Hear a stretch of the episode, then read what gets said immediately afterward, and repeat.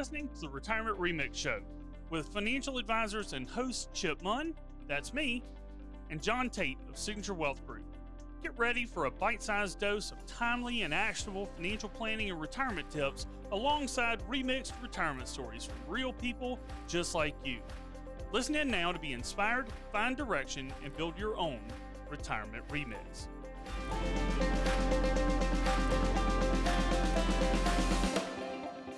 Jon Tait, what's going on, man? Friday, Friday, Friday. I hope you're having a good one so far.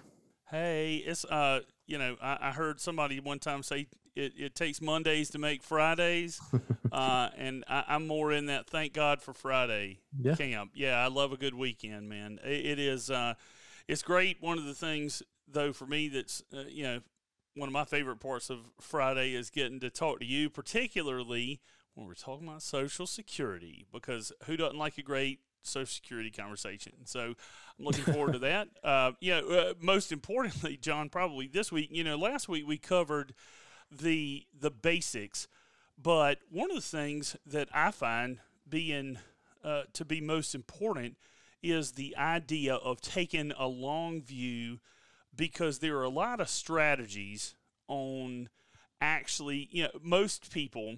I think the mindset is I want to make sure that I start taking Social Security as quickly as I can because I'm going to get my money back, right? It's kind of, I paid in, I'm going to get my money. But in reality, there are a lot of strategies that folks can employ to actually maximize the amount, to look at some different scenarios to make sure that they get the most uh, money back uh, over a lifetime rather than just how quickly can I get it. Jon Quinn, um, yeah, one of the questions that I get, and you could probably almost say it with me that I that I get is, um, you know, that age old question: At what age should I actually apply? Like, when should I start taking it? Now, I'm probably going to be shocked by your answer, but what are your thoughts on that? When should somebody start taking Social Security? It's my favorite answer to give of all time, and uh, that's it depends. And um, I always like to say it with a smile on my face because my clients love it when I say that. But it, it, truly does. It's it's one of those. It's not the same for everybody, and I think that's kind of that first hurdle to get over for clients, in that they'll go to a party and people love to share their opinions about what they've done or Jim so and so is uh, you know living his best life and and maybe I'm not. You know, there's always the the fear that the grass is greener and that you're missing out. Um, but it truly does depend on every family's own set of circumstances as to when you should start social security. And um, so we we spend as you might imagine as as you probably do we spend a ton of time talking about this in the office with clients. And um, really it has to do with getting that signature life plan set up and figuring out the spending plan because social security while it's money coming in it's money coming in to cover certain expenses and those expenses are determined by what you want your retirement to be and when you want to do the bulk of your spending i don't know who coined the terms, you know, no go retirement, slow go retirement, or go go years. But, you know, it is true. There are different periods to retirement. There are different activity levels. There are different energy levels as you get older. And so trying to determine when certain amounts of spending are going to take place can sometimes point you in the right direction, everything else aside. And, um, and so spending down money do you do you want to spend down your assets or do you want to turn on social security and have that cover some of the spending? And um not spending social security you're spending down your assets. It's a it's a give and take. Um I mean, what? How do you usually talk to clients about the the go go years, the the slow go years, and the no go years, Chip? Well, I think first uh, you have to acknowledge that that it's true, right? And, and, those three periods that you're talking about so the go-go years, which in a lot of cases are, let's say the the 50s and 60s, the slow-go years, uh, 60s and 70s, the no-go years. Uh, actually, I guess I got all those a decade off, right? So 60, 70, 70, 80, 80 plus it is the those three things. But in reality, that's kind of how that uh, structure was was coined, but in reality, those periods are different lengths for different people, and I, I think that that goes to your conversation uh, about the spending plan. I'm going to come back to that, Jon. One of the things that struck me is I'm I am wondering, as I'm sure our listeners probably are, what kind of parties are you going to that you're talking about who's taking what Social Security? I really feel like we need to upgrade the quality of parties that you're spending your time at. Don't get me wrong, I talk about it all the time at work. But I, I'm going to be honest with you. If you're spending much time talking to or listening to, to that at a party, you're probably not a very fun guest. So be careful. You may not get invited back much talking Social Security during party time. I don't. I really don't get invited anywhere, and maybe that's the problem. Maybe I need to up my game and start talking about different things. But I, I think people also in the in the community they know what I do for a living. So I think sometimes when I come around, the the conversation tends to drift towards something where maybe they can get some advice out of me that they don't necessarily have to have to pay for, um, and they can do that at a party. I don't know. Um, but at any rate, uh, if if nothing else, people are willing to, you know, hey, listen, you're willing to ask questions at a party sometimes that you wouldn't ask otherwise because maybe you're you're a little too nervous. Um, but going back to what you asked about, uh, you know, in looking at the what I find is the conversation of when should I apply in a lot of cases is very psychological. It, it's a lot like the uh, when should I retire question. If you ask most people, uh, when, when are you going to retire, or what what is it based on? In reality, in a lot of cases, the projected age of when somebody is going to retire is typically based on one of two things in my experience. When their parents retired, or when their friends are talking about when they're going to retire. It, it's not a and that's one of the things that we encourage people is to, to kind of plot their own course because otherwise, there are plenty of people I know who could have retired in their late 50s, early 60s who work until after 65 because that's what their parents did. I know that my partner, you know, Scott Mitchell, his dad retired uh, earlier, if I remember correctly, retired relatively young because his dad had worked you know longer and uh, then not been able to enjoy retirement. And so there are a lot of psychological factors that go into uh, the decision, not only on when to retire, but also when to take Social Security. And so I think it's important to, you know, for folks to understand that that is a difference, and that's okay that you have that psychological preference. You talk about spending down assets.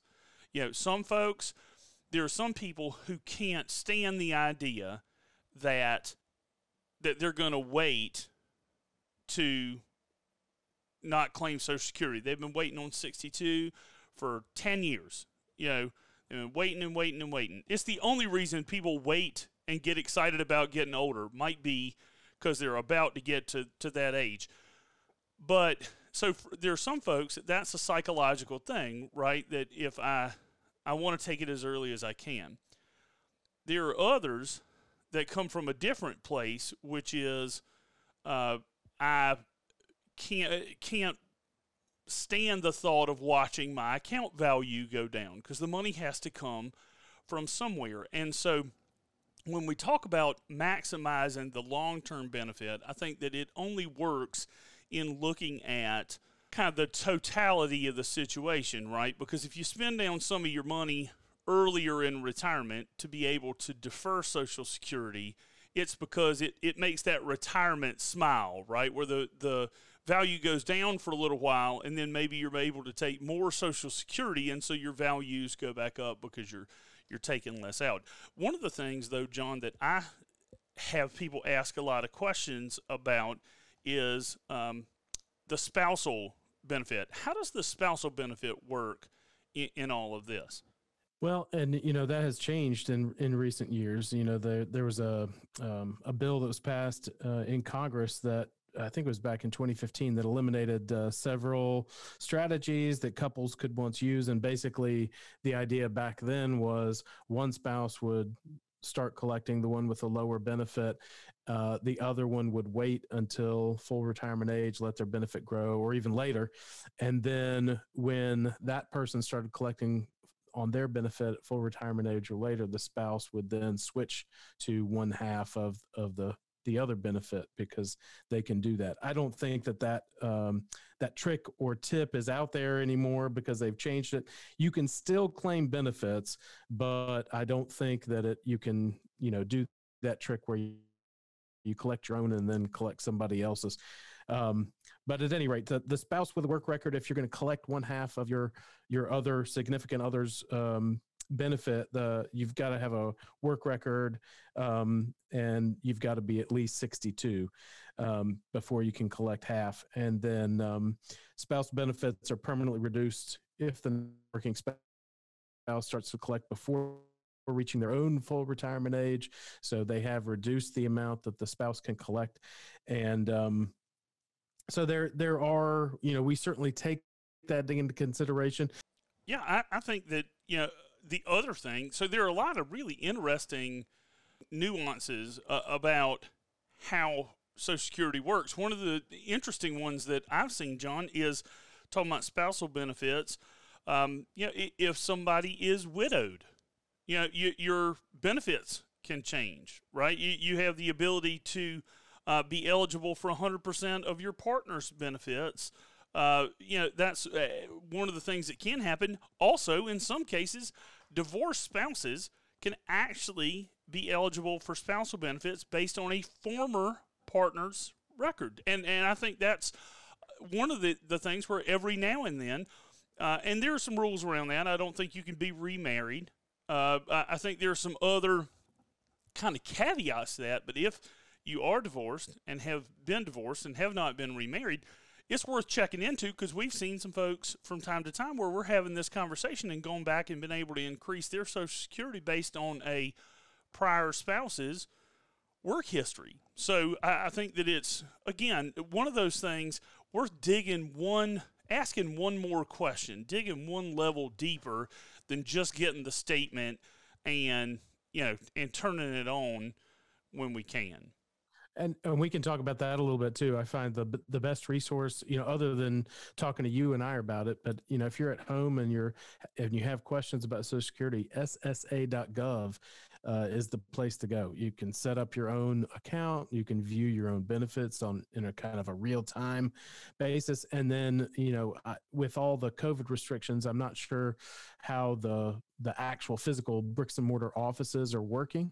um, but scheduling a phone call is very easy uh, as well. And you know, just to simply call up and ask these questions. Um, doesn't take a whole lot of effort or uh, or time and um, and in, in a lot of cases you can get some answers that are that are very important to you. For sure and one of the i guess kind of jon the last question for for today that that i get is you know all right so what if i'm one of those people who wants to keep working?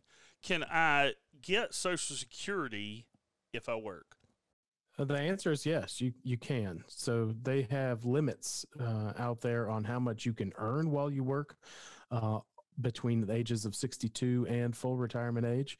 Full retirement age is kind of that cutoff that if you're collecting your benefit and working, you can do whatever you want and they won't reduce your benefit. But less than full retirement age and working, they can take some of your benefit away while you're still working. And you know what ends up happening is that by uh, at full retirement age, if you're still working, they give you some of that benefit back, and usually you're made whole by in your you know early to mid 70s. Um, in your benefit and what you're collecting from Social Security. But for that period of time, when you're collecting and working younger than full retirement age, your benefit is going to be reduced. Uh, and for some folks, that's that's not that's not such a bad idea. You know, the ones that are consulting, they're they're taking that um, kind of part-time approach to retirement where they don't just flip a switch and just one day wake up and they have no responsibility and no no work uh, that they that they have to go to um, some of our most successful retirees and when i say most successful i mean happiest most content um, are the ones that kind of slowly wean themselves off of the daily day to day requirements and responsibilities of work and and just kind of ease into being able to do whatever they want. And um, so in those cases it makes sense to sometimes take the social security and continue to work and do both. Um, and so we can uh, we talk about that in our office all the time. But if you want to know dollars this is all on the ssa.gov website but um, basically anything earned anything that you earn over $18000 $19000 a year is your benefit from social security is going to be reduced uh, $1 for every $2 you earn above that limit and um, that continues until you become you know fully el- eligible uh, in some form or fashion well important to point out, right? Rushing to take it and then paying or, or losing part of the benefit for, uh, at least in the short run, for working is a it's an example I think to some extent of cognitive dissonance, right? I'm in a hurry to get it, except for that I'm going to put myself in a position where I may lose part of the benefits. That's one of the reasons, Jon. I think that yeah, our encouragement is uh, if you are you know, nearing, so let's say above the age of, you know, you're 60 or so, this is the time to just take a look at this, get the numbers run, and and really because it is so personalized, dial into your situation to best understand how the rules work and can be best applied kind of in your favor. You know, I, I think that's the biggest thing.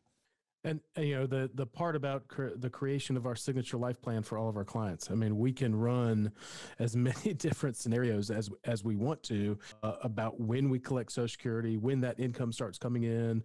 Uh, what if you start spending down your own assets first and then take Social Security later? I mean, we can run all of those show those numbers to you and then figure out which one works the best for your family. It's worth the time and worth the effort and it's it's you know helping families figure that out is is one of the joys of this business i think. Yeah no no question. And so uh, as a reminder if uh, if you're listening and you have questions about social security but you're not ready to have a, a meeting yet just let us know. We'll send you out our social security guide and uh, it's got all this information and more. Jon, I will uh, look forward to seeing you again next time when we talk about what happens when I decide to collect. So we're going to talk through actually the process of what happens. See you again next week, brother. See ya.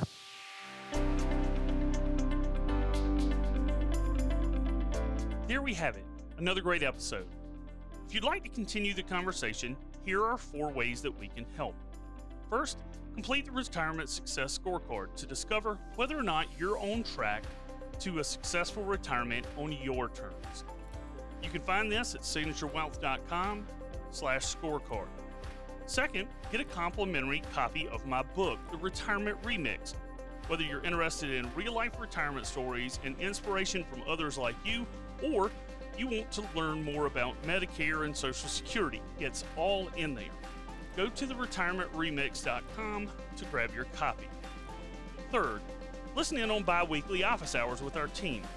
We host live virtual office hours to share new investment and planning information and answer your money, markets, and retirement questions.